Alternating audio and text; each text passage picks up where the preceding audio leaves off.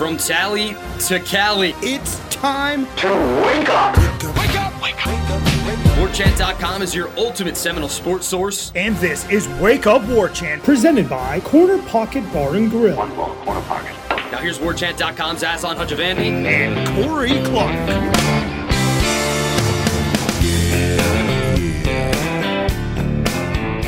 Wake up! What is up, everybody? It's Wake Up War Chant presented by Corner Pocket Bar and Grill. Coming up on today's show, when and where will Kirk Herbstreit go into witness protection after drawing the ire of Florida State fans once again on social media? And 40 good minutes with Brad Johnson, Super Bowl 37 champion. We talk about everything his time at Florida State, his time in London, and yes, winning a Super Bowl. Wake Up War Chant presented by Corner Pocket Bar and Grill, Tallahassee, Florida, cptallybar.com, the website. 2475 Appalachian Parkway. That's the physical address. Top of the hill. Go check them out. Lunch special on Wednesday five piece chicken wings and french fries. Sauce of your choosing. Can't go wrong. Can't miss. The wings, fantastic. I would read all the uh, flavor varieties, Corey, but my goodness, there's, I think, probably 20 of them. But not limited to Obi Blend, Mad Dog 537, Carolina Gold, uh, Guinness Barbecue. Wow, they got some exotic. I'm I'm just a Buffalo medium guy, Corey. I'm just a Buffalo medium guy, but variety of plenty for you over at the Corner Pocket Bar and Grill. Check them out, and don't forget tomorrow night, bingo, seven o'clock, win money, Corner Pocket Bar and Grill. Have you tried any of those exotic uh, varieties of chicken wings, Corey? At the Corner Pocket Man, Bar? I'm, uh, no, I have. I've tried the garlic parm, which is good. Stephanie gets that. Um, she also gets. Uh, oh, I can't remember the other one she gets that she really likes. But no, man, Mango I'm, habanero. I'm pretty boring mild. But it doesn't matter. Any flavor you got, uh, it's good. I can't remember the other one. Gosh darn it! I will before the end of the show. Teriyaki heat, lemon pepper, honey mustard, Carolina Gold, sriracha. Carolina honey. Gold. Carolina Gold. Yep, Boom. that's a good one. Boom. There we go. Yep, had it. That's a good one. They're all good. I shouldn't say that. That makes it sound like other ones aren't. But uh, Carolina Gold's the one she's had that she also really, really likes. Less than 30 days until matrimony, huh? Counting down. Who's counting though, Aslan? Who is? Who's It's counting? a life together, man. It's just going to be one day after another. One day better than the next. Uh, In uh, Stephanie's downstairs, she just heard me talking. It's actually the lemon pepper Okay. to go along with the Carolina Gold. She does not do garlic parm. I've done garlic parm and really like those too. there we go. WarChant.com, your ultimate Seminole sports source. Won't you hit the thumbs up if you're listening to us on YouTube? Maybe five star rating and review. Oh, I should have had a podcast review up to uh, list off, but uh, I don't. I failed everybody, and I apologize. Corey, how are you, man? I'm good, buddy. I'm good. How are you doing? Good, good. We got a good, good, strong show in the middle of a, a somewhat slowish week when you're talking about college football. Really good interview with with Brad Johnson. That's fun, everybody. So stick around for that one. It's like almost 40 minutes. Long, yeah. Yeah. Thanks for him for giving us a lot of time. That was great. We could have kept going too. I feel like I feel like he was in no rush. So uh, we appreciate him taking time out. Um, he is a very beloved person uh, in the Florida State circles. Maybe not as beloved. This happened a couple days ago, but we haven't spoke since. I, you know, I, I I'm, I'm, I'm with you guys. I'm on your side. I, I don't have a pitchfork or a torch, but I'm, I'm on that side of the, the fence when it comes to all this. I don't want to say I feel bad for this guy. I just wonder what's going through his mind. Kirk Herbstreit the other day, Corey. You guys talked a little bit about this on headlines, I guess. Uh, four page thread on the Tribal Council. Kirk just out of nowhere. I don't know, man. The Hornets' nest was all right, man. Like the horn, the, the nest is being rebuilt. DJ Uiagalelei is here. Uh, Lola Lahea is here. Like uh, everybody's here. Malik Benson, we're, we're rebuilding the nest. We're all right. We're, we're worker bees. We're making everything go. And then he he he tweeted it. He tw- he xed again, saying, uh, "No matter how hard this lunatic fringe portion of the Well, F- no, I would I would suggest you to go scroll down his page because it starts. I can tell you how it started, uh, which is funny actually. Oh, there it is. Those are all. Here are all the. Oh, all yeah, the. yeah. There's all the quote tweets. He, oh, he went on a he went on a rampage. So what happens is he somebody tweeted out Oh, a Steve picture Young, of Joe Montana. Montana. Yeah. Some when somebody did a video of Joe Montana um, score throwing a touchdown. I don't know against somebody. They won seven to three, something like that in the playoffs. And then Herbstreit goes, could watch Joe Montana all day. Poetry Emotions talks about Joe Montana. So obviously, like I told you guys, would happen every time he tweets about football. There are going to be dozens upon dozens of Florida State fans tweeting about him about whatever he just tweeted about and t- turning it back to Florida State. So uh, is TQ bad. Oh, this is bad. says, uh, "What are your thoughts on Steve Young as his backup? Should they have canceled the season when he came into the game for Montana?" Uh, hashtag hypocrite. And then Herbstreit has roly smiley emojis, and that's it. And then just after that, it just Oh. starts. Oh. It starts going on what and is on. he like, doing? Somebody at Exactly. ESPN take the phone away from him. well, that's the problem. Is like, why does he? wh- And I said this on headlines. Like, I have. I don't even know what I have. Let me look how many Herbstreit has. Kirk Herbstreit has 1.7 million followers. I have like 40 some- 40,000, 43,000 or something. That's too many for me to even look in the notifications because I don't want to spend all day arguing with people or reading something not flattering about myself. So I'll tweet and very very rarely do I do I look at my notifications just cuz I don't want to be drawn into something because I know my personality. Hmm. And Kirk Herbstreit has 1.7 million followers. And yet he's rolling into those notifications deep into them, looking for any sort of grievance that he can quote tweet back and make fun of the Florida, seemingly make fun of the Florida State fan and argue with the Florida State fan because they still haven't forgotten what happened uh, three months ago. But read that. So it's a bunch of him, people calling him, saying, uh, calling him a clown, a picture of him with a clown nose on it, him retweeting that, saying, "But you're the one that follows me," blah blah blah. I'm a corporate shill, lol, all this nonsense. But do read that last tweet, the one where he kind of wraps it up and stops retweeting everyone.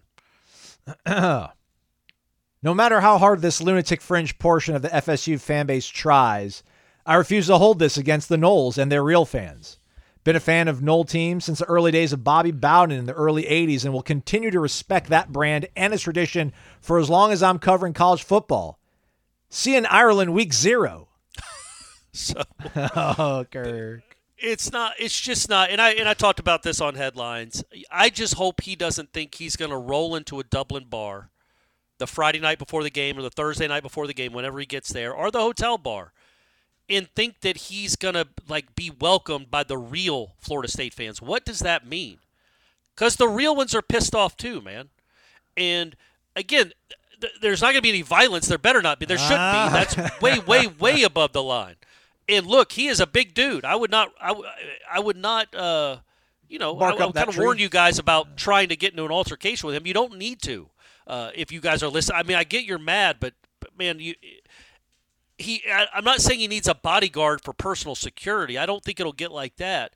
But he is not. Imagine, like we're at the Dublin booster party the night before the game, and Kirk Herbstreit walks in Oh, my gosh. Yeah, no way. it's going to be nothing but booze.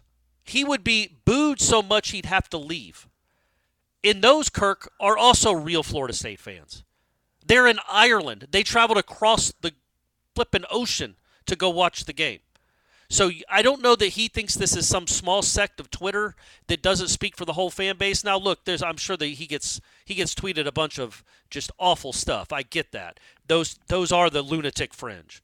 But the people that just telling him he's wrong or making fun of his thoughts on, you know, Joe Montana and Steve Young, uh, you know, those are real fans too. And he's he's in it's it's an interesting situation that he keeps doubling and tripling down, and even responding to it but, but he does. So I that's that's what I don't understand is why even look? Why even respond? It just brings more and more hate towards you. And the hate not hate might be a strong word. No, well, no, it's not. it's apropos. For that for how he handled himself, people hate the way he handled himself for those 2 weeks. Well, man, you brought it on yourself. So don't act like the don't do something that completely diminishes the program that these people cheer for because they lost one player and then get upset when they get upset with your opinion. You're allowed to have an opinion. People are allowed to disagree with your opinion. That's how that's how interactions work. And Kirk Herbstreit, here we are in the early February. We are what are we, 2 months removed now from it? Barely, yeah. And he's still he's still egging it on. It's just bizarre. Yeah, I don't know. I feel uncomfortable now. I feel uh like I I feel the I, I'm like like I'm being empathetic almost to him, which I maybe shouldn't be. Like I, just, I I I probably understand like what he's feeling, and I feel bad. But for what him. but but, yeah, you don't, you, you don't retweet people that tweet you nasty things. No, no. because w- all that does is bring more people out that are anti-Aslan, and they're everywhere. Everywhere I go in Tallahassee, I bump into people that Shake are a tree falling Yeah. out of him. So that's like I'm not saying you you, you can't feel imp- well. I mean, look, he brought it on himself because his his opinions were not they were just But their opinions, though, man. Imagine Right. if he actually was on the committee. Like almost, Right. he needs to, he needs to, he needs to dox the committee members. Like, here's their Twitter handle, here's their phone number. But I think the them. people's I think the people think that he has Such undue sway, inf- he has yeah. influence and sway over that committee, and I don't disagree. He also says that nobody watches more co- live college football games than him, which Tom Lang has always been bothered by him saying this. When he when people bring up his credentials and why he gets why, how would he know who the best team is and he said literally he tweeted it nobody watches more college football than me he said i watch 11 to 12 live football games every week and tom lang's point is well that's just a flat out lie you don't because you're calling a game on a saturday you're also calling an nfl game on a thursday so let's say you watch the Friday night game, which okay, sure. Let's. I'm sure you're dialed into Syracuse and Virginia on a Friday night. You're watching every down of that. You're certainly not watching every down of what at Georgia Georgia Tech when you're calling the Florida Florida State game. You can't. It's physically impossible to watch. Now he can say he goes back and watches them on tape, but he keeps making a point of saying I watched them live, which is just bizarre because he doesn't. That is a lie, and it's a provable lie. But and it's not a misspeak because he's tweeting it and he continually tweets it. It's like, buddy, you are not watching 11 live football games a weekend. That's impossible mathematically with the job you have. So I mean, maybe he's talking about having six going at one time. But does that really count as watching them live? That's like when I'm at Corner Pocket on a Sunday. I guess you could say I'm watching those nine NFL games that are being played at once live, but I'm really kind of dialed into the Browns or the Falcons. So anyway, that's that's neither here nor there. But like he would he could earn a lot of credit back number 1 if he ever ever gave any like other than saying I get it I get it sucks for you guys, but if he could ever like state the other side and say, "Look, I agree I see what you're saying." But that, that Florida State was more than Jordan Travis, and those wins should matter. I just think that Alabama was better, blah, blah, blah. But he doesn't really do that. And then the biggest mistake he makes is he keeps interacting with them. Like, why look, Aslan? If you had two million, 2 million followers, would you look at your notifications? No, no, absolutely. Why not. is he? I don't know, man. That's weird, right? Well, I guess he's thinking that it should be done by now. But to your point, I guess he still does tweet. I, I- you don't look at it, but maybe he wants to see how people are engaging because he's he's talking about stuff that has nothing to do with Florida State. Right. So he wants to see what people are, you know, like, hey, like I, I want to talk about this Stanford thing or something, you know. So let, let me see what people are saying in, in regards to, it. and it's just two months every single day of, hey, our backup quarterback, uh, Yeah. couldn't, you know, like it's it's all it's constantly that man. Like it's just it's that no matter what. Like yeah, well, I told you it's like with the uh, I, I compared it to uh, the Taylor Swift fans going after Kim Kardashian. Like every time she posts something on Instagram, every single thing, and that's her whole life. That's how she built a, I guess, an empire. All these Swifties just respond with snake emojis to everything she's saying. She could be holding her newborn baby in the hospital, and it's going to be hundreds, thousands of fans just re- just sending snakes to her because of whatever their stupid uh, I don't know kerfuffle was. So it's it that's never going to stop. And Herbstreit needs to realize this ain't stopping anytime soon. And I, I don't know what he's expecting in August. I don't know what kind of reception he thinks he's going to get from Norvell. Uh, how that how any of this is going to work. I just hope it's certainly not going to be a fun game day set for him. Uh, wherever they are in Dublin, although I guess they'll be in the stadium, they won't be downtown, so that'll help. But his interactions with Florida, the real Florida State fans, these are real Florida State fans, and they're mad because the stuff you said was stupid, and they all agree with it. And so, anyway, a lot of people asked this if we'd ever have Herbstreit on the show, and Ira said he he didn't think he could pull off the interview. Uh, Jeff said he, you know, maybe why couldn't he pull off the interview? because he'd get so mad Oh. that that he, he'd get so mad at him. He he'd have a hard time keeping it professional. Remember, Ira, I- he Yeah, and Ira are pretty no, hard. Now yeah. you were with him. Um, so and I said, I He said was my- fine. He was fine. He really was. He was. but but the one thing I would say that I, I said this on headlines, so I'm going to repeat myself. I apologize, folks, but that if I we should I would say we should do a sit down with him at Ruby Diamond, like a night with Kirk, Corey and Kirk, hashing it out for an out. Now, obviously, he wouldn't do that. But the one thing I would have a the, the biggest problem I would have would be I would ask him because I brought this up. If Alabama doesn't complete that pass against Auburn on fourth and thirty-one, do they deserve to be in the, the playoffs ahead of Florida State? No, they had two I feel like- Yeah, right. I right, but so so then you're saying Kirk that record does matter. Either either you think they're the best team regardless of whatever it says in that L column, or you don't. So you keep talking about how you're tasked with with figuring out the four best teams. Okay, well then Alabama, whether they completed that pass or not, in your eyes, is better than Florida State. That's one play out of a thousand football plays this year. They complete that one, and they're better than Florida State. And if they don't complete it, they're not. So do you see how that seems kind of subjective and and and not really? It's it's not a real measurement. That that and I would want to see what he actually said about that. That's all. And that's where I might have a hard time like letting him continue to talk, depending on what he said. So when I was in television in Mississippi, just there was nothing going on, and I, I had to do a three and a half minute sports cast, but there was there was nothing going on. There was like no f- basketball games that day. Football was not starting spring. There was just nothing. Can I ask you? So when you did those the, the television in Mississippi, in Montana, and I guess Dothan too, or were you Uh, just represent, Dothan? represent, yeah, Yeah. Dothan, yeah. So those little those those the the commercials they have for you guys, like the five second in Aslan was sports. Right, right, right. right. It, it- this is your story. This is your you know You're action watching- news team, right, right. and they they put y'all all on the screen together. Yeah. What was your pose? Um, Did you have like a pose? Like did you did you did you kind of look into the camera and point, or did you like put your shoulder to the camera and kind of look over your shoulder at it? What would you do? we didn't do a lot of those. Every other station did, and that made me upset because I was. Funny enough, more people probably saw me record teases, which is like the 10 second thing you'll see during Wheel of Yeah. Fortune, where it's like, Right. you know, like a big bombshell for the Ole Miss football team. We'll tell you all about that. It's 10 o'clock. You know, like more people saw that than ever watch like a 10 27 p.m.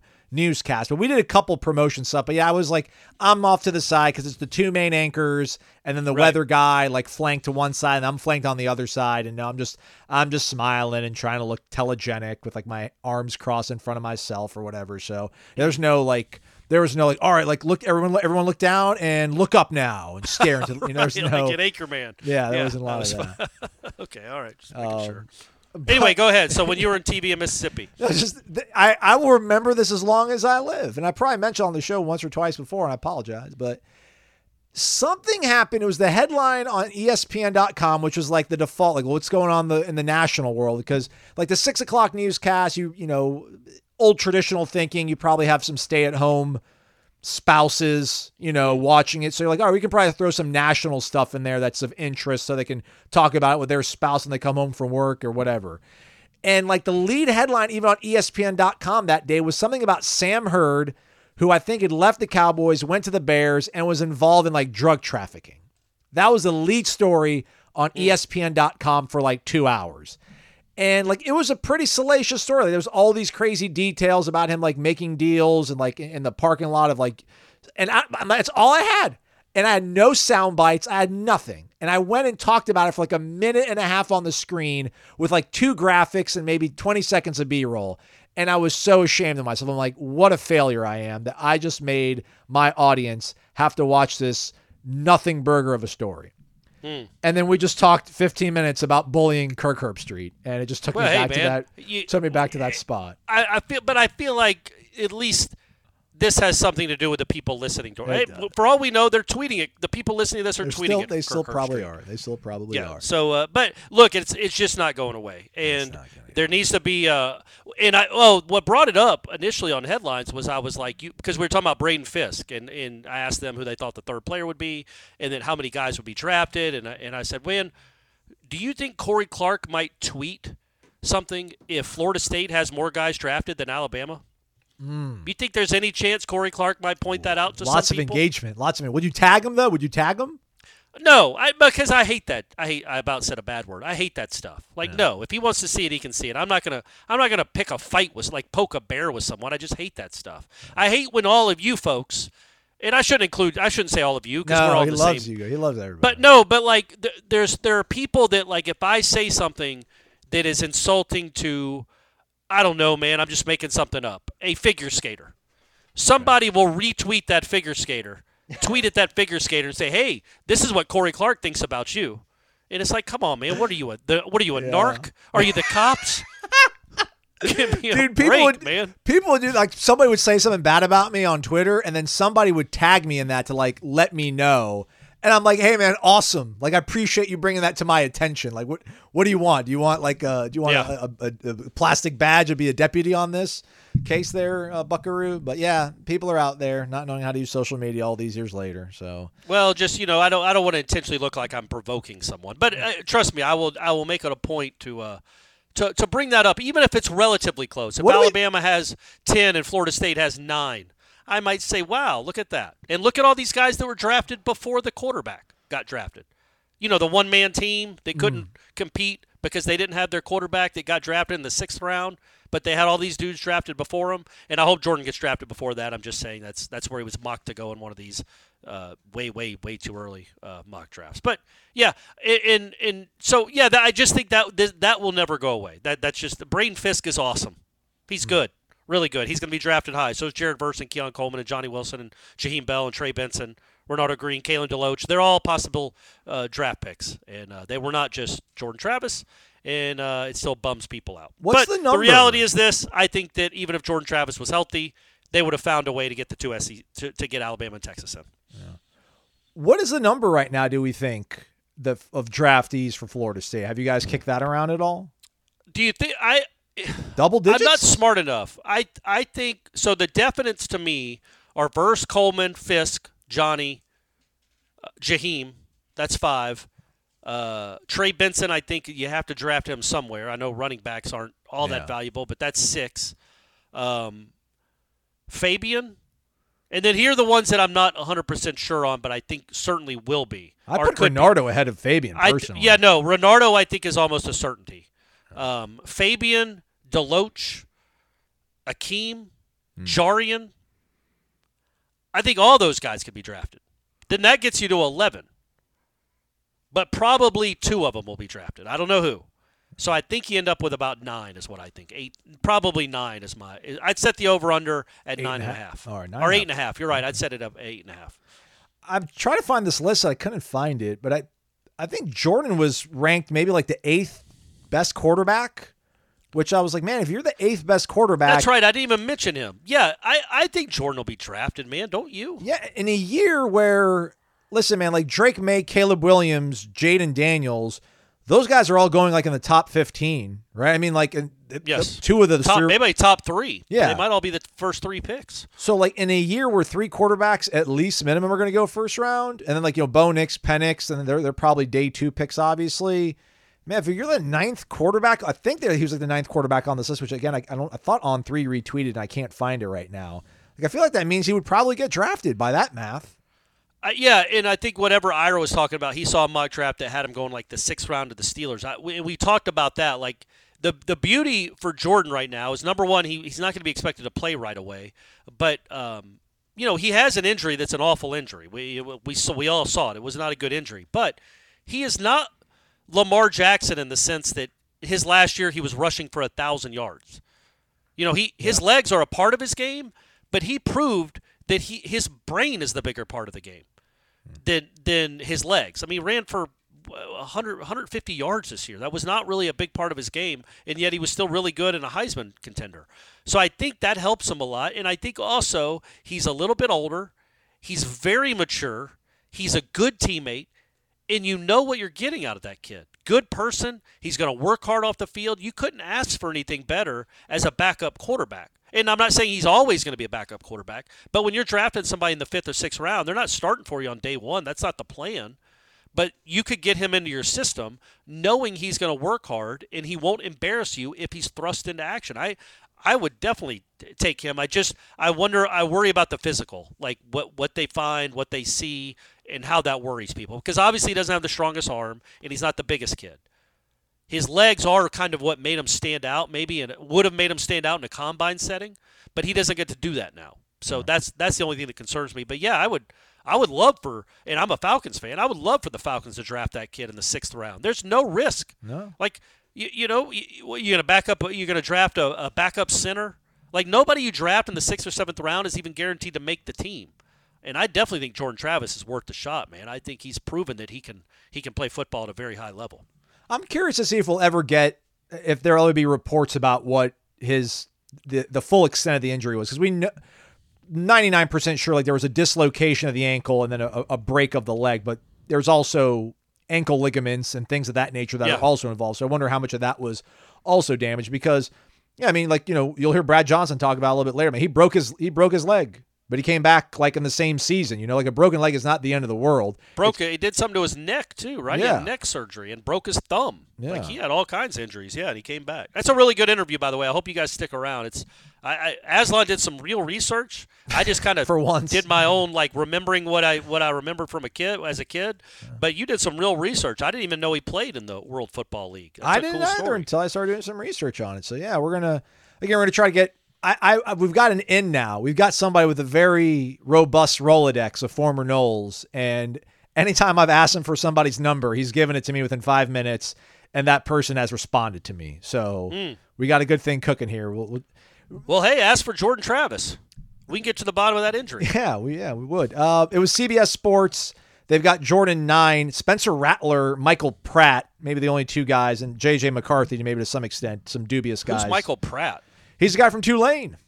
Oh, okay. So that was another thing we talked about Spencer Rattler because he had a, apparently had a good week at the at the Senior Bowl. Yeah. Um, and I mean, I think he only threw four four or five passes in the actual game, Mm-hmm. but had a good week during the week. And it's like, man, I just, I mean, he's not going to be drafted high either. I know his measurables are better than Jordan Travis's, but what have you seen from him in actual games the last three years that would make you draft him over Jordan Travis?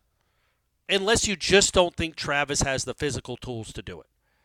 But because Travis, I think, well, I think Travis is elite in uh, in the brain department, in the football speed department, like diagnosing things quickly. He is elite. You don't only you don't just turn a ball over. What he turn it over twice in his last twenty games? I don't know what it was. It was ridiculous. Unless you're seeing things very very quickly um, and, and use the middle of the field too. I just think he's. I don't. I don't think there's a risk there at all to draft him, and I, I think Spencer Rattler will probably be drafted higher, but there's a you know he might be drafted so high as he could be called a bust, and I just think that's a mistake. These guys get so in love with measurable sometimes, and not just guys that know how to play the game and play it and and don't make mistakes. That's a big. The guy we talked to in this podcast. Brad Johnson, he didn't set the world on fire with his arm strength. He had a nice arm, but it wasn't Jeff George. But he didn't make mistakes, man. And he, you know, I don't want to call him a game manager, but he wasn't. He he, he was. He was a. You knew what you were getting out of him. Consistent dude, solid guy, good player, um, good arm, big size, but not incredible arm. And he played in the league for whatever, 12 years 17. and 17 17 years. Wow, and won a Super Bowl. He was So- he was 40 years old throwing touchdowns at the Cowboys, backing up. That's uh, crazy. I thought I backing up. forgot about that. Romo, no, what a and he played. He started for half a season at Florida State and got beat out. That's a what a crazy story, man. Just a really neat story. Yeah, I mean Spencer Rattler's 6'1", 217, so it's not even he's like a six four specimen or has like out of this Yeah. world speed. And to this day, his best season arguably was his, you know, like his redshirt freshman year in Oklahoma, where he ended up getting benched for Caleb Williams. He threw for 28 touchdowns, seven picks. Um, for 3,000 yards. I mean, his first year in South Carolina, 11 touchdowns, five picks. Second year in South Carolina, 18 touchdowns, 12 picks. This past year, 19 touchdowns, eight picks. And Man, he completed a lot of picks. Yeah, he completed like 68% of his passes in South Carolina on average. Um, but you know, I mean, that's right around where Jordan was, and he did not, you know, hand the ball over nearly as much Right. as Spencer Rattler. So that's that is interesting. Uh, And he didn't lose as many games. I know South Carolina played a harder schedule, Hmm. you could argue, but uh, he didn't lose. I mean, Jordan Travis ended his career on a 19 game winning streak and 24 and 2 in his last 26.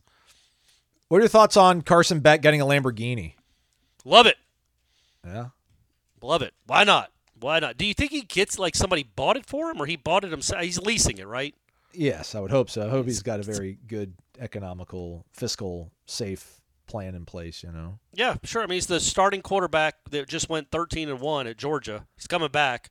Uh, yeah, he should. You know, what's he supposed to ride around in? A Nissan Sentra? It's a Let uh, him try. Let him ride around a little bit. I mean, it's a little showy, maybe for my taste, but you know, whatever. What what's What's Kirby thinking? It's a two hundred seventy thousand dollar car. Atlanta Yeah, Autos I- hooked them up on it. I'm sure there's. I don't know, but like, because I live in Atlanta half the time, uh, especially during football season, all I see on my TV during Braves games, during in between innings, are commercials of Kirby Smart driving in a pickup truck commercial, driving I love, around I love Athens. Ford. I love my Ford. Yeah, I, uh, all dogs, all dogs want a Chevy, whatever it is. It's like, man, I don't care what I don't care what Kirby thinks. He's had he hadn't. bu- I don't think Kirby has bought a car for himself in probably 25 years. yeah. Maybe 20. He was at Valdosta State when I was, so in the 2000s. So, yeah, since he went to LSU as the DC or to be on that staff, I don't think he's bought himself a car. They all get bought for him. So, I don't care what Kirby thinks. The caption Lamborghini's was, pretty solid, though, man. A Lamborghini's pretty well, sweet. Well, check it out. Uh, I'm sure Kirby does approve because uh, the caption was from Atlanta Autos. Shout out to Carson Beck. Came through and got not the regular Lamb truck, but the hashtag Performante. So Hmm. it's a Lamborghini truck, like an SUV crossover looking thing. right. So Hey. Kirby's probably, oh, all right, that's good, rugged. All right, my quarterback won't have some. That's right. He's a tough kid. Oh, grit. Um, I bring that up because I thought we, when we were supposed to speak to DJ, I think they said he was out getting a car. I wonder if I wonder if have we got? Can we get our guy Lamborghini? Let's see. We'll be in the parking lot. You'll be in the parking lot later on today, right? Yeah, who do we who we're going to speak to uh, later today? We should um, let me see here. We It's got a lot. It's a big list. Jalen like- Lucas, Marvin's Jones Jr., Mm-hmm. uh, Sione Lolahea, and Cam Davis. Oh, And okay. All right. Thursday's the big one. Sean Murphy, Earl Little Jr., Jamari Howard, Kai Bates, Charles Lester the third. And then So Friday we get more guys too. Oh, no. We get THC, the ultra cool Tamir Hickman Collins, Landon Thomas, and Luke Kromenhoek. That's a lot, man. And I'm I love it. Again, I love the access we get to players, but it's like that's a lot.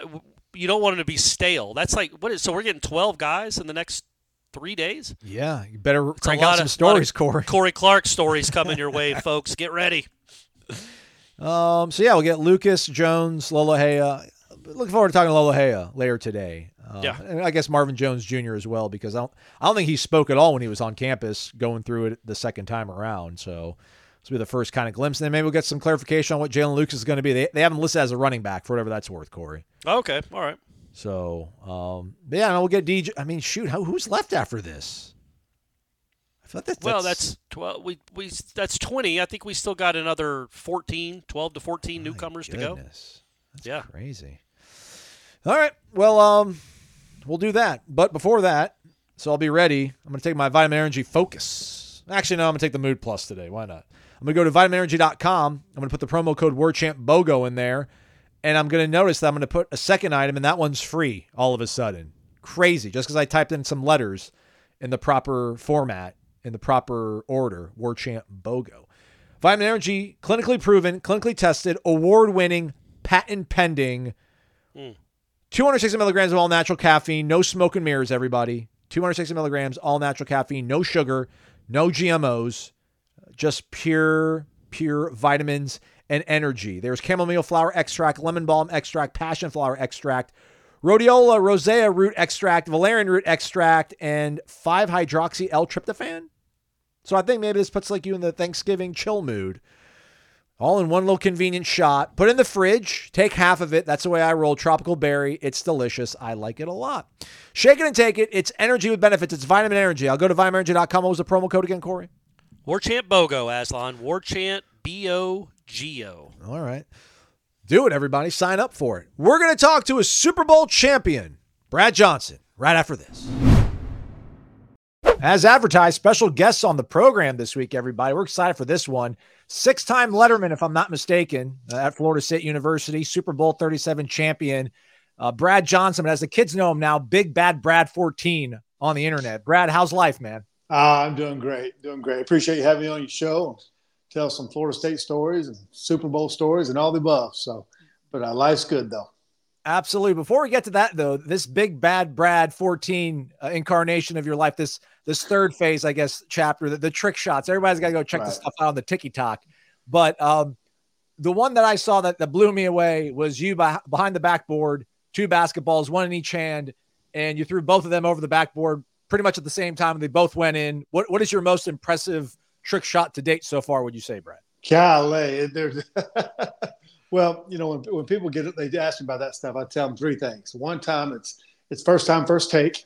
That's that's happened. Sure, and absolutely. then it's a, it's a lifetime of consistent practice, and then it takes what it takes. So some of those things have happened fast. Some of those things, one one of them took me 15 and a half hours. It took seven days of Wow. work. And uh, but the one the, the one you talk about basketball. So I've gotten into the basketball thing of um, so it, it takes it's just me, a tripod camera, and basketballs or football out there. So so it's just us. I got to entertain the camera, but you got also got to figure out how I can you get all those shots involved in one little video and. Um, and so, uh, yeah, that was a pretty cool one. It was two basketballs into the hole that bounce it off the ground, two go in, then two over the backboard that go in. So it, it's pretty wild. And right now, I'm working on one that's a sequence. I, I try to do them in sequence, multiple shots in a row, and I got one right now that's going five. It's a spin off the finger.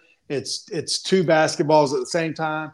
Go underneath. It's two basketballs. It's two free throws, and I finish with a kick and a foul shot at the same time. It's it's wild. So it's uh, a lot of fun. If people haven't seen them, I have it's true jubilation when they when they work. Man, it sounds like you're enjoying retirement. I mean, holy moly. Yeah, yeah, yeah. I got. I, I have fun doing them, and hopefully, people they get entertained by doing it too. They get a few laughs. Brad, my name's Corey, by the way. We've never met, but I grew up a, a, a people that listen to this and watch this know I grew up a huge Florida State fan. And, and when you were at Florida State, that was kind of my sweet spot as a, a sports fan. I was like 14, 15 years old, um, which probably makes you feel pretty old looking at this guy talking about being 14 when you were in college. But I don't think people realize what a good basketball player you were. I mean, obviously, you're known for what you did on the football field. You won a Super Bowl, you, you played in the league for 10, 12 years, 15 years, whatever it was. Um, but man, you you started an NCAA tournament basketball game at Florida State against Iowa. Um, and I just looked it up before we started. You hit all your three pointers in that game. You had 11 or 12 points. And if McLeod doesn't foul out with a horrible charge call, you'll probably win that game. So I guess I, w- I just wanted to go back to uh, how you did both, how you were able to do both and do such at a high level because it was just like, again, we talk about Charlie, we talk about Jameis, we talk about these other two sport guys. Well, man, you started at football and basketball at Florida State, and they were good at both when you were there. Yeah, yeah. I was I was very fortunate, very blessed with my career and stuff. And uh, coming out of high school, basketball was my favorite sport. was a three A player coming out of the uh, state of North Carolina. Couldn't decide where I wanted to go. On my recruiting visit to Georgia Tech with Bobby Cremins as the head coach, I went to all his camps as a kid. And, and I'm sitting there, and he said, "Brad, you got a scholarship to come to Georgia Tech, but uh, what do you know? What do you want to do?" And he said, "I said, well, Coach Cremins, I don't know. That's why I'm here." He says, "Which one do you think you're better at?" He says, I think I'm better. I said, I think I'm better at football. In the long run, I'm better at basketball now. And he said, Brad, do what's best for you in your career. And at that time, he had a guy named Dennis Scott. He said, Brad, you can only play five. And uh, he's going to be All American. So Dennis Scott changed my life because I chose to go to play for Bobby Bowden at Florida State. And my first year at Florida State, I was being redshirted on the football team. I went to Coach uh, Coach Pat Kennedy. And so I actually just kind of walked onto the team, played two years there, started for I think 13 games or so. Went to the NCAA's twice, but at some point, uh, I wasn't dunking on anybody. I wasn't defending anybody, and I was more just a shooter. But uh, we had some great teams there. And just fortunate that I was able to play uh, two years of basketball there. I got Charlie Ward and I. We actually played on a uh, summer league basketball team at uh, Dade Street uh, with uh, with a few other guys. It was probably the most fun I ever had playing basketball. Was actually with Charlie in Dade Street. But it was pretty cool to say I played both sports, and then obviously there's been you know a few other guys that have done that too. How when we look at your career, and I know it's a different era, it's two eras ago, really, uh, but like you didn't get to start until your redshirt junior year. I, I don't know that there's a lot of quarterbacks in this day and age, just because you didn't you didn't have the really the the portal at your disposal, and you're living that life now as a dad, as a dad of two really good college athletes. But do you think if you grew up in this time, your career would have would have turned out differently? Because it's hard to wait, man. At least you had basketball to keep you, uh, I guess, engaged in college athletics instead Yeah. of just wa- watching. Uh, who would you have? Peter Tom and um, Chip Ferguson and those guys. You at least you got to still be a college athlete. Uh, times were different. They, they just they were different. I mean, we used to watch film on VH films. Sure, you know what I'm saying? sure. So and now it's, it's high. everything is instantaneous. It's different, and uh, I'll say guys are better players now coming out of you know coming out of high school because you're used to doing seven on seven and um, throwing the ball a bunch in high school and middle school, and so you're a little bit more prepared. But you know, when I came out of high school, we we we were asking to be redshirted, like please redshirt me, because you wanted that time to develop and grow and just you did. We really didn't expect to play to maybe our third or fourth year. At that time, there was when I came in, it was Danny McManus and Chip yeah. Ferguson and uh, Peter Tom Willis and Casey Webb were together. And Charlie Ward came behind me and Winky and uh, I mean, it was just a list of, of players. And uh, so, um, yeah, and but actually, my senior year, going into my last year, I actually wanted it. I, I talked to Coach Richt about, you know, maybe going to the supplemental draft, maybe transferring to a smaller school, maybe going Canadian Football League, or maybe just quitting football in general, going back to basketball. My my football and basketball career wasn't that great at Florida State from a from a uh, uh, performance level. I didn't get to start all those, you know, two or three years in football, you know, but it worked out. And, uh, but great for, for Bobby Bowden and, Mo, and Coach Richt and, and just the, the growing up here and the, just the competitiveness that took place in practice uh, was, it was incredible. And it paid long dividends for me uh, throughout my 17 year career. Why didn't you transfer? Well, at that time, I, I, just said I'm gonna stick it out, and I don't know. I just had, I you know, not many people had done that, especially dropping down to another level. Right. I, I you know, I've had to drop down to FCS at that time. It was kind of to be eligible, right? To be eligible to play immediately, you would have had to. Yeah. Yeah. If you played, if you went to a, a Division One school, you'd you'd had to sit out a year. To drop down a level, you could have done that, but then I'm like, I, my dream's to play here, and I said if I'm right. good enough, um, someone's give me a chance. Somehow I got into the combine.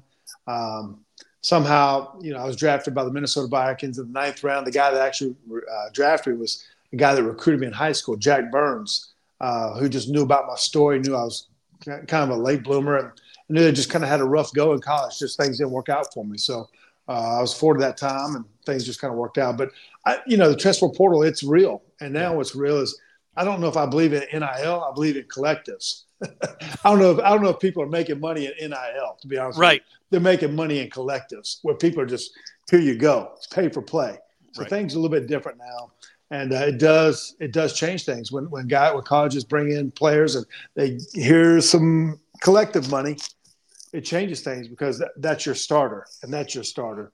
And then you know I'm not your guy anymore, coach. So that's it's it's totally different nowadays uh, than when we grew up. I think you're a pretty good example, Brad, of, of the portal being a benefit to the athlete because, look, man, you started half of 1990, then Casey took over, and they didn't lose again until the wide right.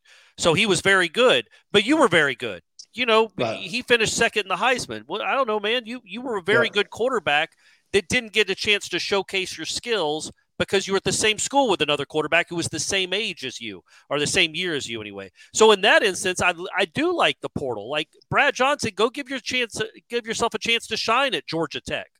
Uh, now you're a different quarterback than Sean yeah. Jones, but right. you could have you could have played quarterback at Georgia Tech. I think that's the good part of the portal is giving guys like you that are very good players. Clearly, you won the you won in the long run. We see yeah. what's behind you. Um, you did all right for yourself, but it would have been cool for you to get that senior year to play. No doubt about it. So I don't blame I don't blame the portal. I don't. Right. I, it's a, it's another opportunity if a kid needs it, or you don't know what coaches are coming and going a lot more than they used to. Coordinators and who they who they've given in, you know, to selective jobs and, and things. That, it's it's a different time now. So I I, I think you just got to know when you do leave that you know you got to have a bird in the hand. You don't want to go out there without just like where am I going to go? Like be careful of that. You better kind of know what's you know the opportunities of the school that you can go to and so I was, I was, you know, it worked out for me to stay, but you, you go through, you know, Caleb Williams, he just won the Heisman and yeah. you know, all that kind of stuff, and Joe Burrow, and the list goes on. So it's worked out for a lot of kids to transfer portal. I don't, I hate it for a lot of different reasons, but it does give you a second or third chance. Two more quick questions I had about Florida State. Then Aslan, I'll allow you to talk. Um, best player you played with on the football team, best or against, and best player you played with or against in basketball. Yeah, and uh, in, in football, playing with uh, our secondary, going against you know, you look over there and you see Martin Mayhew, who's a yeah. 14 year NFL guy, won a Super Bowl, and there was Dedrick Dodge, who had seven year career, and then then there was uh, Leroy Butler, who just made the Hall of Fame, and then oh my gosh, there's number two over there. There's Deion Sanders. So Deion Sanders blows them away for me. And T Buck too. You play. I guess you T played Buck, with I T played Buck. against Yeah. T Buck too. Yeah, But Deion, so you were a freshman with Deion, or were you? Was Yeah. that your first? Okay, he, what was he that was like? he was a year he was a year ahead of me, but okay, Deion, to, to me, Deion was the best ever, especially for me at Florida State. Um, he took away the field. He dominated the game. Um, incredible NFL player, all the above. So, um, you know, I will always make way for Deion, uh, prime time. And then the best basketball player I played against, I mean, we, I think going against Louisville, we beat those guys. We won the Metro, Metro won the Metro Conference one year, and uh, Never Nervous Pervis and Ellison, Pervis Ellison, Yeah. and then uh, playing against B.J. Armstrong and, and those guys at Iowa in the uh, in the championship. Then up at Virginia Tech, Bimbo Coles, who was actually I think in the Olympics, and he was no joke, man. yeah, no, no, joke. That guy.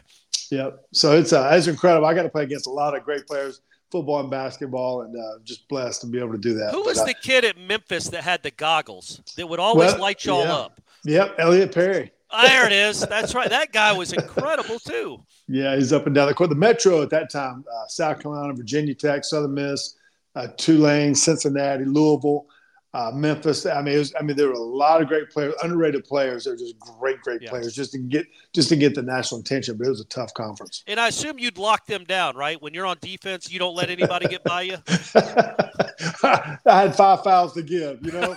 so it was uh, man, it was a fast game. And you just would you know, realize you just can't get your shot off. You don't get to like you're not out there like playing horse. You don't get the set shot, and then Right. you got to finish to the hole and rebound the ball. Like it's a it's an explosive game, but uh, yeah, it's a it's a it's a long long arms game. I had short arms, short legs, so.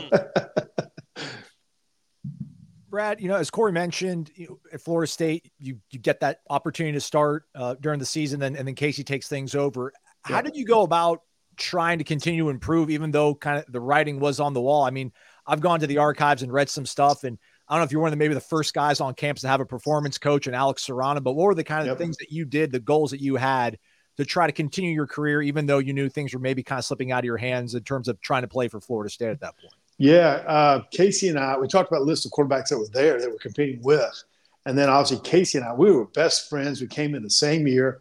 Uh, they told me Casey was going to be a scrawny kid from North Florida Christian. He'll never play there. And they told him I'd be a skinny kid that just play basketball. You know, we were both all Americans coming out of high school and all that stuff. And so it, it you know, it didn't work out well. It, I, I didn't play bad at Florida State. I just didn't just never happened. It's kind of weird. I, I started, you know, six games, I think, and and uh, they made the move. Casey played awesome. Was a runner up to the Heisman, was number one team in the country, and you know, I just felt like, man, it's just a matter of time. And so my, I had a trainer there named Alex Serrano. He was actually from uh, from Chile.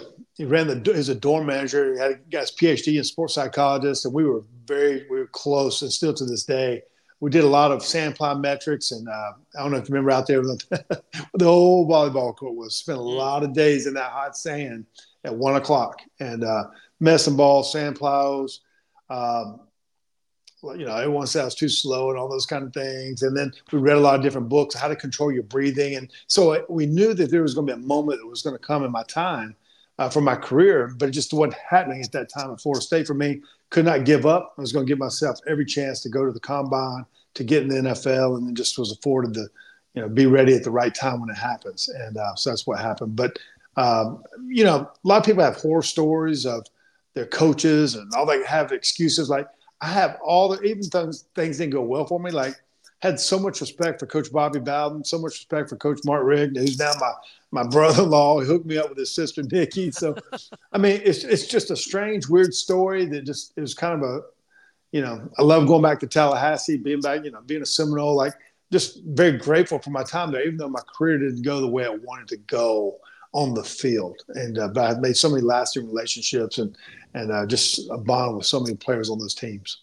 I mean, you got that flag behind you, Super Bowl 37. Uh, you obviously led the Bucks to that championship, the first in their franchise history, but that wasn't an easy path either. I mean, I kind of want to maybe zip through some of the parts of your career, but can you can you walk us through 1995 and going and playing in the World League uh, for the London Monarchs? Was that something that you thought of? The coaching staff in Minnesota had to allocate you. Did your agent talk to you about it? What was what was that point like? And were you married? I mean, did you have to move you and the, the fiance, the wife to London? How did that go? Yeah, little all the above. I was ninth round pick coming out of out of Florida State, 14th quarterback chosen. I was there with uh, Minnesota, Rich Gannon, Jim McMahon, and then Warren Moon. I felt like I was ready to play in my third or fourth year. Like I was ready, but then I, I was backing up Warren Moon. He's a Hall of Famer. Like, how is it going to happen? And so uh, the World League had taken place back in like 1989, 1990, and then went away. It came back there in 95, and I asked the coaches, like, let me take this, I want to take the chance. So it's the boldest move in my career to go play in the World League. 19, 19 quarterbacks went over there, only three came back.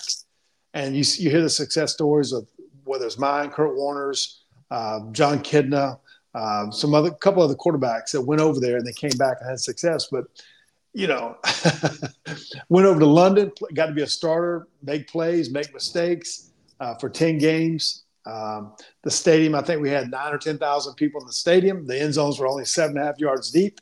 And it was the boldest move of my career to go over there and play and put it out there and then come back with Minnesota Vikings. Then, but my dad always told me, he says, it's better to have, it's better to be prepared and not have an opportunity than to have an opportunity and not be prepared. So I know I needed that time to go play because I didn't play that much at Florida State. I hadn't played that much in Minnesota my first few years, and so I was thankful for that time to play for the London Monarchs. So you did it just for game reps, essentially, just to get like with Yeah. people coming at you and, and to feel the blitz and to read a defense and instantaneously. Like that was why you were doing it.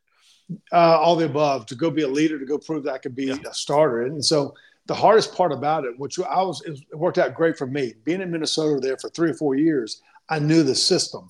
Then I had to go to London and learn a whole new system, and then come back because you're missing uh, mini camps, Yeah. OTAs, and then you start riding for training camp. Well, I already knew the system. A lot of quarterbacks that go over there, they didn't know their systems coming back to an NFL team, hoping to get back. Right. So I knew it, and I went as a backup. Eventually, Warren Moon got hurt, and then I ran off with it. But that time in, in London was uh, pivotal for my career. Yeah, so you come back and you finally get a team to lead. Obviously, the Vikings. Uh, in '98, there's this rookie from uh, Marshall uh, that ends up being pretty good. You threw two touchdowns in, the, in Week One, Randy Moss. Uh, you end up also throwing the ball to Keyshawn Johnson. But back to London, real quick. Did was LaVar Ball a teammate of yours? Give any LaVar Ball stories for us. Man, there's a lot of stories in London. You know, tell some, save some, don't tell it all. But I mean, LaVar was on the team and he was a tight end. And our tight end, the starting tight end was Michael Tiddley. He was great. Came from Iowa, played at Buffalo for a little bit. But LaVar Ball was, man, I was like, golly, who's this big old dude? These muscles. And like, golly. He was always, he always said he's going to be famous. He said, I'm going to be famous. Huh. And, and every day off, he, he was in France or he was in Spain. Like, I don't know how he got to where he got. Like it was, and then you know, it's just I just remember this big guy. He didn't play that much for us, and then you know, 20 years later, I'm like, I'm hearing about his kids and you know the big baller brand and all the above. So, but a fun guy to be around and and uh, kind of fun to hear the stories of him now, uh, what he's done with his kids and all the above. Do you have any big baller brand shoes? I do not. Oh, do not. that's too I, bad. did- I- Ask for I got, some. I got the BBB Big Bad Brad stuff. That's about it. That's So- right. for you, Brad, was it was it bittersweet? You know, '98. That was what 15 and one with the Vikings, and Gary Anderson misses the field goal, and you know, Randall Cunningham gets a big contract after that, and it kind of seems like you know you're gonna have to move on again. But the you know the Commanders now, but the Washington football team, you know, gives up a first round pick, I think a second round pick, a third round pick to get you. I mean, Yep. was it was it a bittersweet thing? Were you excited to go work under Norv Turner and see a team invest that much into you and know that you know once again you're gonna have a shot to keep a, a team as as a leader? 98 was a crazy time for me a little bit uh, because at the end of 97 i had a major major neck surgery i lost all the hand strength in my arm lost Yes, you, you woke up. So can you? I mean, I don't want to Yeah. gloss over all this stuff. You just Yeah. woke up one morning and things just didn't feel right. Yeah in 97 at the end of the season we were playing uh, green bay packers on monday night football. Woke up with a crick in my neck. I couldn't move. I I couldn't even drive to the game. My mom drove me to the game. I was playing during the middle of the game. Second quarter the ball was falling out of my hand. It was just it was ugly. They pulled me got me out of the game. Um, next morning i wake up did a hand hand test. I had 6% hand strength compared to my left hand. It was unbelievable. Couldn't pick up uh, uh, couldn't pick up my hat. It was done and, uh, and 36 hours later had neck surgery had to come back recover from it. Going into that 98 season started the first two games of the year got hot threw seven touchdowns i think in the first two games. Broke my broke my ankle. Missed the next six weeks came back. Game nine broke my thumb, Mm. and then I was out for the season. So that team went 15 and one, but it's kind of a blessing in disguise that year because I don't think I could have played with the injury that I had from my neck in '98, and then that's when the move was made. Uh, you know, got traded to Washington. Loved playing in Washington for Norv Turner. Um, impacted my career big time. I was able to make the Pro Bowl. We led the uh, won the division there in Washington my first year, and so it was just a change that took place. It was it was no animosity. It was just it kind of worked out for for Minnesota and myself at the same time. You go to you go to Tampa, and Tony Dungy's the coach, and then you you feel comfortable in Tampa. You made the choice to go there, and then Jon Gruden shows up. Was that like, oh gosh, here we go, a, a new coach? I'm gonna have to prove myself again. What were, what were the emotions when uh, Tampa made the coaching change going into 2002? Yeah, and uh, we we we'd won that we uh, we made the playoffs with Tony Dungy as the head coach. Uh, we get beat in the playoffs by Philadelphia. Next day, the day before the the playoff game, they Tony told the team, he said, "Listen, I'm good." The owner said, "I'm going to be back next year. Let's just go play." we lose the game. He got fired. Like what just took place?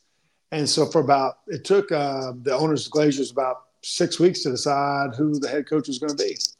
So they brought in Jon Gruden. When they did, immediately I called Rich Gannon, who was you know the starter at Minnesota with me, uh, and then he played for Gruden at Oakland at that time. And uh, and Rich is like, dude, I'm I'm I'm ticked because you're taking my you're taking my head coach, my play caller. And uh, basically, I'm excited for you, Brad, because he's going to program you in ways that you've never been programmed before as a quarterback, teach you the offenses and defenses on both sides of the ball, and just have you audible ready and all those kind of things. And he said you're going to love playing for him. And uh, so Gruden came in. I had my first meeting with him. Walked into his office, and it was a dark, like little small cave. it was always dark because he was watching film, and he, he, turned on like a little light, and he said, "Brad," he says, uh, "We're going to win a Super Bowl this year." and uh, we're going to declare war on our defense, the number one defense in the world. Warren Sapp and John Lynch and Rondé Barber. And how's our defense going to stop blast off the joker right X short 22 X drive halfback burst? And how's our defense going to stop triple right F right 358 Nebraska X seam? So what he did, he brought in uh, competitive juices on the offense and defensive sides of the ball. Brought in about 15 free agents that year. Uh, from uh, Joe Jurevicius and Ken Dilger and Ricky Dudley and Robert Robodoba and Michael Pittman. The list goes on. And uh, so it's really, I love playing for Gruden. It was just a weird, uh, weird exit. You leave Tony Dungy, who had been a Hall of Fame coach and won a Super Bowl with Colts, and then I got a great coach in Jon Gruden. So I was fortunate to play for both of them. Uh, we're, we're in Super Bowl week, obviously, and a lot. You know, I was just thinking while you were talking, like Brock Purdy is getting a lot of attention because he was Mr. Irrelevant. He was the last pick. Well, he was the last pick of the seventh round. You, my man, were picked two rounds later than Brock Purdy. So you getting to a Super Bowl is really a testament uh, to, to self belief and, and having and self confidence and hard work uh, and stick to itiveness and all that. But I, but I wanted to ask, what is it like? You you had, by the time you had played in the Super Bowl, I think you had probably played in 110 NFL games. What is that 10 minutes like before the Super Bowl? Or when you're hearing the national anthem. I don't know who's saying your national anthem, but yeah. uh, but but who? What is? What are the nerves like? Are they different? Are they crazy? And how do you control them? Yeah, it's uh, Calais. It's it's it's. you make the hair tingle on my back right now. So it's it's uh, it's different. It's different. And so for the guys that plan it to lose, they'll tell you the game's, you know, it's just a big party and it's overrated. The guys that won it, they'll tell you it's the best day of their lives. Yeah. And uh, Celine Dion saying "God Bless America" and the Dixie Chicks saying the national anthem, and wow, uh, Don Shula and Bob Griese and Larry Csonka out there doing the coin flip, and and you know you're sitting there your whole life you've you've eaten popcorn and had drinks, sitting there watching the game, and then next thing you know you're in that game and the world's watching you. And uh, that at that time there was only one week in between the Super Bowl compared to two and uh, it's mayhem. When the game starts, it kind of turns into like another game. But as it as it takes place, and at the end of the game, it's a little bit different because there's confetti that falls, and it's an, it's an incredible moment to be a part of during that game. And actually, at the end, the, I brought a picture. I don't know if you can see it, but this is the picture after the game when I got to take a picture with Jon Gruden and my wife Nikki's seven months pregnant, and I'm holding my son. Uh, with she's pregnant with Jake, and then my other son Max, he's two years old, and we're saying we're going to Disney oh, nice. So it's, it's, pretty pretty cool to be a part of that game. But uh, you know, Rich Gannon, Jerry Rice, uh, Tim Brown, uh, Bill Romanowski, mm. Charles Woodson, Rod Woodson, like Hall of Famers on both sides of that field. And uh, so it's pretty pretty cool to say you got to play in that game and then to have won it. And Derrick Brooks obviously was one of the biggest stars on that field, yeah. Uh, and maybe I honestly maybe the best player on the field. But I mean, he was just incredible. He was probably one of the best outside, not probably, he is one of the best outside linebackers that that ever lived. Well, you were there when he was a freshman. Yeah. When he came in, all ballyhooed, USA Today Defensive Player of the Year, coming into Florida State along with Marquette Smith. What did you think of Derrick Brooks when you first saw him? Derrick at that time was, I think he came in as like a the strong safety. safety. Yeah, he's a safety. And and you know, you can bring in the list of all the guys that came in, and you know, so you sign 20 All Americans or whatever, everybody's all state, all American, right. like whatever. Like you really don't think anything about it that time. All right, here's a new group of young freshmen coming in. And eventually Derrick earned his way and he was an All American at, at Florida State, like he was in high school, then became a, you know, eventually Hall of Fame in the pros. And, but just, I remember he was, he was one with uh, great leadership, hmm. great work ethic, uh, great work, work ethic, and just, uh, the same guy he was then as he was now. But he had to find his way as a freshman through sophomore and junior year, then become the man that he, he became. And and uh, but that you know the stories that can be told at, at Burt Reynolds Hall, you know, from I mean it's pretty incredible to list. You know, just all the we got this camaraderie back at Florida State back in the day when you lived in a in a in an athletic dorm. They had dorm checks, and but I remember on Friday nights, you know, guys would be playing checkers or chess, and then all of a sudden, it, you know, later they, they be a, a, race out there in the parking lot. Who's the fastest? Mm, you know, as right, you see in right. Randy Moss and Terrell Buckley and, you know, sprinting out there between cars. It was a pretty cool time uh, at that time at Florida State. Right. I know, you know, you know, you're not the czar of college football. I don't know if you have any solutions, but you know, what is your take on the sport? Being a spectator, obviously having two sons that are still playing the sport. I mean, we talked about NIL and collectives, and you know, I guess a lot of us are just kind of told that we need to embrace change and kind of deal with what's happening to the sport. I mean, in your mind, is this the best path forward right now? What this sport is, the track that it's on, or are you hoping that there's going to be some kind of sensible change done to kind of preserve some of the integrity or some of the, the tradition of the sport of, of what we grew up watching and, and how you played the game? Uh, it's different. And good luck to all those parents and, and high school kids that going through college. You know, you can have great experiences and you want to get your education um, the memories that you can take place and the, you know hope to be a part of a team that can play for a championship and, and compete and have a, a, coach that you can look back one day like Bobby Bowden and say that's a man of integrity. Uh, that's who I, that was my coach. You know that was my team, and things are different now. It's you know everything's instantaneous from uh, social media. Uh, you know how, how the, the the portal's interesting. You can say great things about it. You can say negative things about it. Um, the NIL thing, I don't believe in NIL. Like I said, I believe in the collective. And so I, I, don't know. I wish there was a set guideline that they could take place on this thing. But now you're getting kids in, in high school. Um, you start transferring in middle school if you're a quarterback to get yourself set up for high school. And uh, so it's it's real. You have an agent coming out of high school sometimes, a handler. I wish there would be some guidelines on this thing, and you know they never. They, I think they they put the they put the cart before the horse on this one. So good luck to all those making the decisions, and it's a it's a tough tough things for kids to go through. But at the end of the day, you want those kids to have a great experience, uh, great relationship with their coaches, get your education, get your degree, then hopefully you know you get your dreams come true as far as what you perform on the field, and hopefully get a shot at the pros. What what kind of sports dad were you? Are you?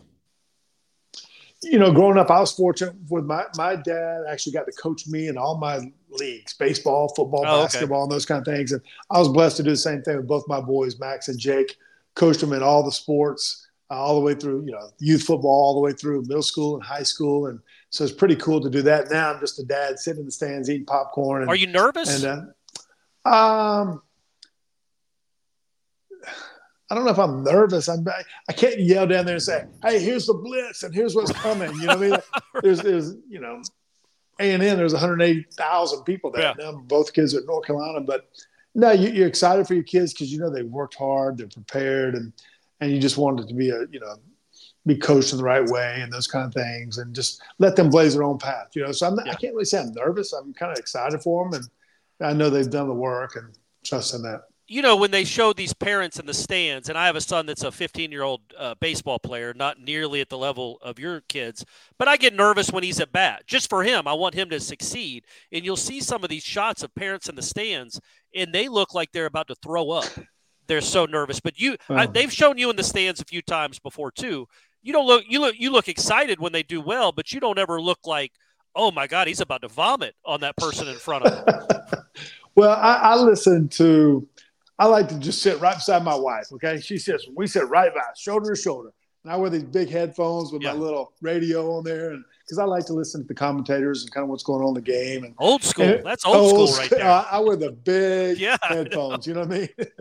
I don't know how to download anything. I got this little AM, FM radio that I listen to.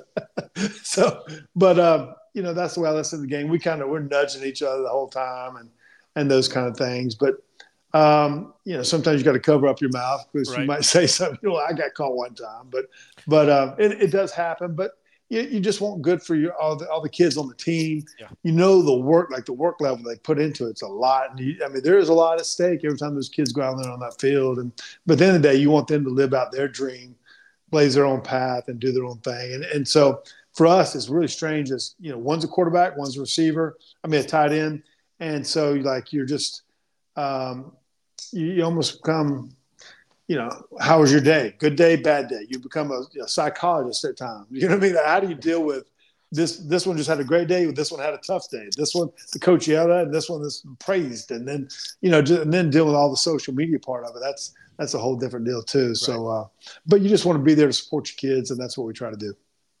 We've kept you way too long. I got I got one last question for, for me, Brad. Just back to the, that Super Bowl game. Um, you know, obviously Michigan came under fire into their uh, path to a national championship because of uh, their sort of system of figuring out signs and things of that nature. You guys did it the, the right way, the legal way, the ethical way. Your head coach, Jon Gruden, obviously came from Oakland. Bill Callahan took over. That was his yeah. offensive line coach. Were you ever more prepared, ever more confident going to a game, oddly enough, than the Super Bowl? Yeah, it's a great thing you bring up. So a lot of people said Gruden knew we knew their plays because of Gruden. You know, what's interesting for them, they had Gruden for four years. Yeah, they knew our plays better than we knew them because we were in the first year of learning them. So, but Jon Gruden, he was unbelievable. When you came into meetings every day, like it was, it was, it was. His, his hair was on fire. You were always prepared for what's next. The moment was never too big because the pressure you applied in pressure and, and practice. And uh, so I love playing for Gruden and he had us, you know, he, he spurred on the defense as much as he did the offense for us. And uh, we had great coaches on there. So I, I love playing for Gruden. He got you prepared like no other. And, and so the Super Bowl was kind of, for us, is kind of anticlimactic because us beating Philadelphia in the vet last game of the season, our nemesis, that was probably as big as anything to us beating Philadelphia on the road in the vet and then playing the Super Bowl after that. Cold yeah, weather. That was, that was where you won it, right? Yeah, we could. We Philadelphia beat. We played Philadelphia five games a 19 game stretch. Yeah, and uh, uh, two of those were in the playoffs and how the games went. And uh, man, great team, great coaches, and all that kind of stuff. But beating them, they were our nemesis, and beating them was like that propelled us to do what we did in the Super Bowl. Brad, I have a quick trivia question before we, we go. Do you know your longest career rush in the NFL? How long it was? I do. I, I, believe it's 28 yards. There you go. What happened?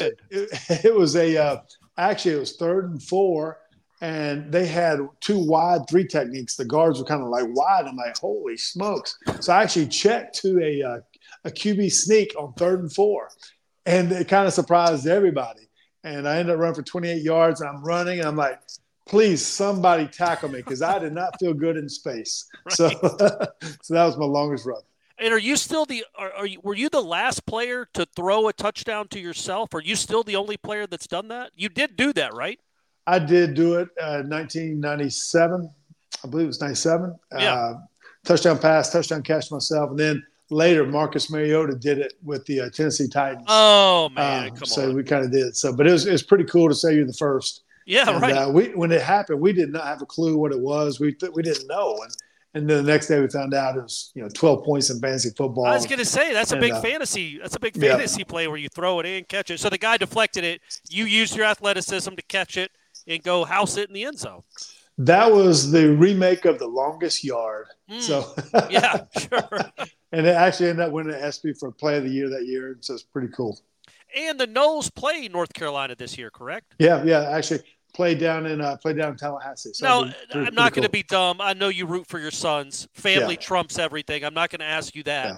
But will you uh, will you go to some of your old haunts when you're down here? I don't know how often you get back to go to Tallahassee, but I assume you're looking forward to that trip just to go down memory lane a little bit. Yeah, I actually came back. I've been back a few times. Uh, been back for a couple basketball reunions. Was just down there about two Mm. Weeks ago. that's right, that's right. And uh, man, got so many great friends and stuff all down there. So yeah, we'll definitely be be, be down there. I'll be dressed in blue this time. Mm. The one the one time, but uh, Right. man, I, I'm you know li- listen. I lived went to school there at Florida State for five years. Lived in Tallahassee for 15 years after that. Right. and then uh, our kids were born in Tallahassee. So, I mean, I just can't tell you the impact of just that decision for me to come to Florida State as a as a high school kid out of Black Mountain, North Carolina, was the best decision I made in my life because it was I was I wasn't just choosing a school. I was I, t- I chose a place where um, to play for Coach Bowden and Coach Richt was like men of integrity and just um, thankful for everything that Tallahassee and and those people and the, and the people of Tallahassee and the people of Florida State have, have given me over the years. Brad Johnson, y'all. Two sports up Florida State Super Bowl champion. Thanks so much for taking time out. This got to be one of the best weeks of, of the year for you, I imagine, right? Everyone Yeah, it's pretty cool. Well, it. Yeah, it just makes you pinch yourself like, golly, that was us. We got to go through that. And you're excited for those quarterbacks because it's a man. It's when you when somebody's going to win it, they're not going to sleep for three days going through the parade and going through the what what it kind of brings to their career. And it's just so hard to get there. There's only 34 quarterbacks that have won it. There's only 30 that are living. And so it'll be interesting to see uh, one of those two guys what's going to happen for them. That's a great frat fraternity to be in, man. That's like people that walked on the moon. Like that's a very rare uh, population to be a part of. There's only 30 of you guys still around. That's incredible. Yeah, it's pretty awesome. I mean, think about all. How many, there's more Kentucky Derby winners. There's more guys that have won the Masters. Right. More presidents. Right. More uh, guys. I mean, it's just it's a small club to be a part of. So it's a pretty pretty pretty awesome. Find him on social, everybody. Big bad Brad 14 on TikTok. we're gonna we're gonna wait for that that can't five trick shot Danzia. It's crazy. It's going to happen. It's going to happen this week. It is nuts. So the social media, the Instagram and Twitter, that's Brad underscore Johnson uh, underscore 14 and the Big Bad Brad 14s on TikTok. But it's it's it's wild. So have fun with it. Thank you, thanks so Brad. much. I appreciate it, guys. Thank y'all. MyBookie.ag promo code WARCHANT gets you an instant cash deposit bonus when you sign up for the first time over at MyBookie.ag. Big game this weekend, y'all. Niners Chiefs. Two points the spread. Niners favored, which I don't know, man. I'm rooting for the Niners, but I want to be mad if the Chiefs won. You know, Taylor Swift and everything. 47 and a half total points. Just feel like that's stinky, kind of like the Niners are favored by two. Like, like who would bet against Patrick Mahomes? His defense looks great. They're the underdogs. feel like you have to almost have to lean into the stink, right? And and say that the Niners are going to win. I feel like that's what they're trying to get us to do, but I don't know. I mean, they, they want to get in your minds and mess with it, but you know better. So make your pick. MyBookie.ag. Promo code is WARCHANT. That promo requires a $50 minimum deposit and a rollover requirement of one time your deposit total, including your bonus for withdrawal. For full terms and conditions, visit mybookie.ag slash about dash us. All right, that is a wrap for us. Thanks for tuning in. Thanks so much to Brad. That was awesome. I literally was like, hey, man, just 10, 15 minutes on the podcast. Uh, and then, you know, 25, 35, and it's like 40 minutes of it. He's awesome. Follow him on social, Brad underscore Johnson underscore 14 or Big Bad Brad 14 on the TikTok. Uh, that's it for us. Very abrupt. Sorry about that. We'll have a mailbag maybe posted on Wednesday night, Thursday morning. We'll take tomorrow off, but we'll be working. We're going to do all these interviews later today. So that'll be up on the website. But we're going to speak to a whole bunch of guys on Thursday as well. So we'll do a show on Thursday after we're done talking to all these kids. It'll be about like 10 kids almost we've spoken to. Uh, and we'll put a show together. Maybe some mailbag, maybe not, depending on how, uh, you know, inspiring the comments and quotes from these young men are. Go to warchant.com. Subscribe, everybody. You're missing out. Jeff Cameron Show, 1 to 3 o'clock. For Cora Maslon, thanks for listening to Wake Up Warchant, presented by Corner Pocket Barn Grill.